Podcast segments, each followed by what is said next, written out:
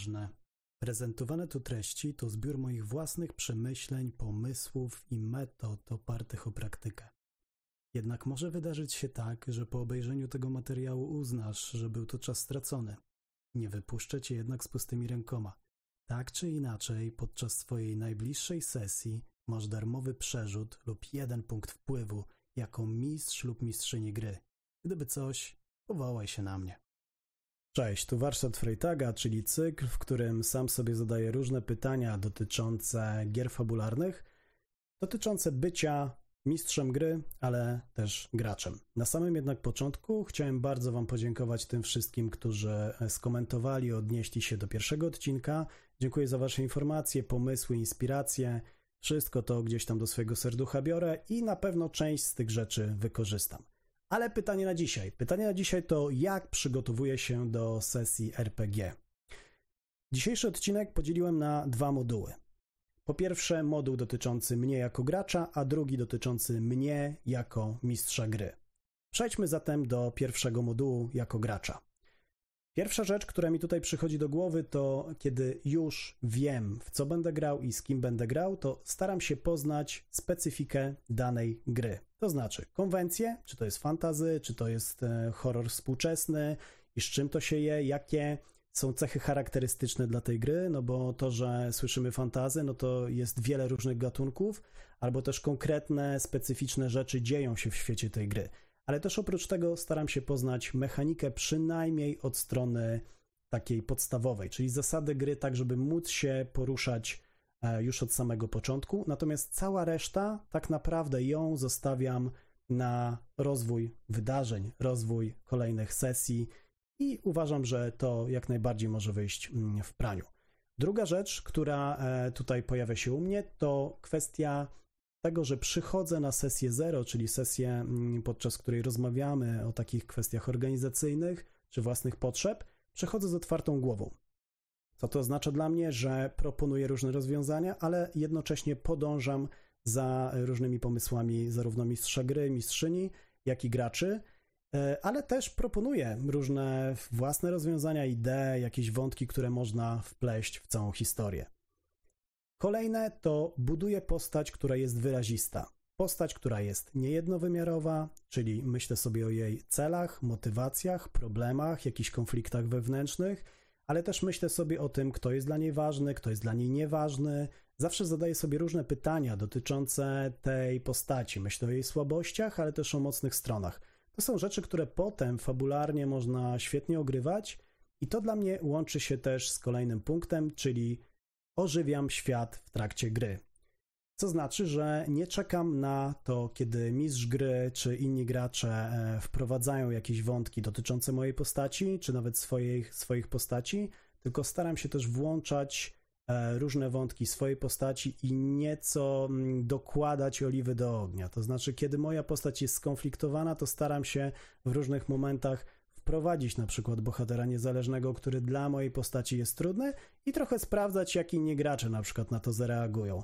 Albo moja postać, y, mając czymś trudność albo łatwość, opowiada innej postaci mm, o tym e, danym wydarzeniu. Więc staram się, żeby ta przeze mnie wymyślona historia, jakieś wątki, e, konflikty, czy konkretni bohaterowie niezależni, zaistnieli w tej historii, niezależnie od tego, czy MG i gracze je wprowadzą. To teraz część dotycząca przygotowania z perspektywy mistrza gry.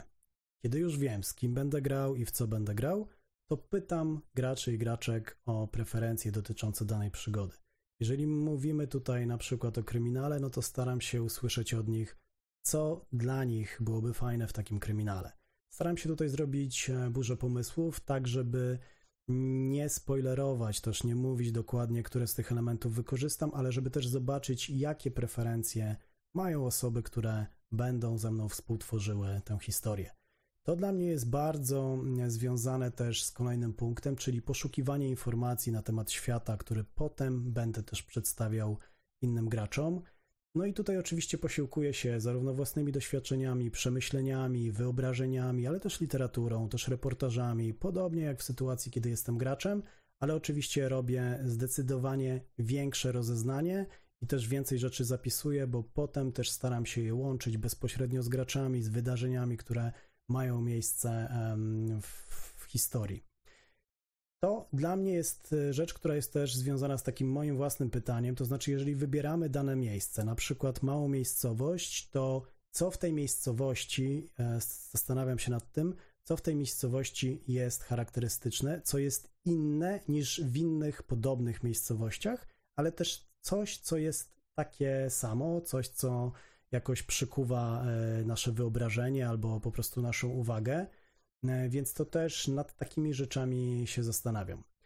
Kolejna rzecz, no to oczywiście wplatam w historię e, naszej przygody wątki, które gracze i graczki dają mi niejako na tacy.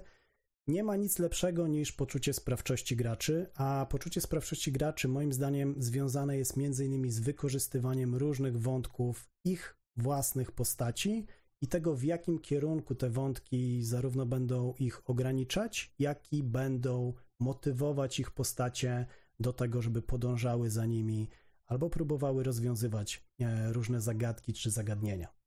To, co jest jeszcze dla mnie ważne tutaj, no to e, staram się, żeby między postaciami graczy też zobaczyć, jakie są relacje, żeby to też ustalić, zarówno podczas sesji zero, jak i później podczas samej rozgrywki i może sprawdzić, czy między postaciami danymi jest na przykład, jak, jaki jest poziom zażyłości. Czy to jest sympatia, czy to jest może jakaś antypatia, czy to jest przyjaźń, czy to jest może dawna miłość albo obecna miłość. I podobnie robię z bohaterami niezależnymi. Staram się jak najwięcej takich informacji uzyskać. I to nie jest tak, że staram się je uzyskać od samego początku, czy tylko pytam nawet w trakcie samej gry o to. Pojawia się bohater niezależny, którego wprowadza postać gracza, on może być nieokreślony do końca, może być tylko zarysowany, ale ja wtedy dopytuję o jakieś szczegóły, albo sam wymyślam te szczegóły na bieżąco. Jeżeli nie słyszę protestu, a takiego protestu najczęściej nie słyszę, no to po prostu podążamy wspólnie, też budując tę postać na bieżąco. Kolejny punkt to szukam muzyki. Ja korzystam z muzyki podczas sesji, ponieważ ona zarówno mnie wprowadza w klimat, jak i często słyszę od osób grających, że im też ułatwia wejście w klimat. Oczywiście każdy ma swoje preferencje. Niektórzy grają bez muzyki, niektórzy z muzyką. To, co stosuję od jakiegoś czasu, to staram się wykorzystywać tak naprawdę kilka numerów, które zapętlone, pasujące e, do danych scen po prostu grają. Staram się też mieszać, wybierać różne nowe numery, poszukiwać e, tej muzyki, tak żeby nie zawsze w momencie, kiedy robi się gorąco, albo kiedy robi się mroczno, albo kiedy robi się wesoło, wykorzystywać dany numer, ale żeby też poszukiwać różnych zastępczych kawałków, nowych. Więc tutaj mm, to poszukiwanie muzyki dla mnie to tak naprawdę jest zarówno odprężające, jak i inspirujące.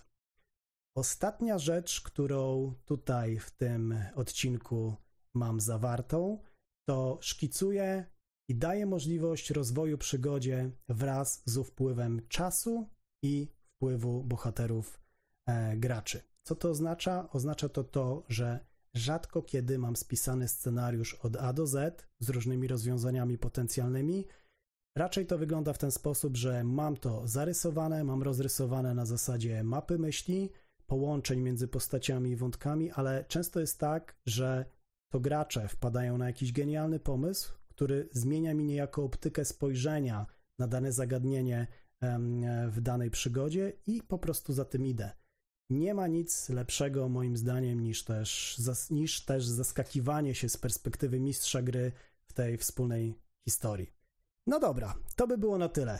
Dzięki wielkie za to, że byliście ze mną. Jeżeli macie jakieś przemyślenia, jakiś swój komentarz, to śmiało wrzucajcie a my widzimy się już za dwa tygodnie. Trzymajcie się.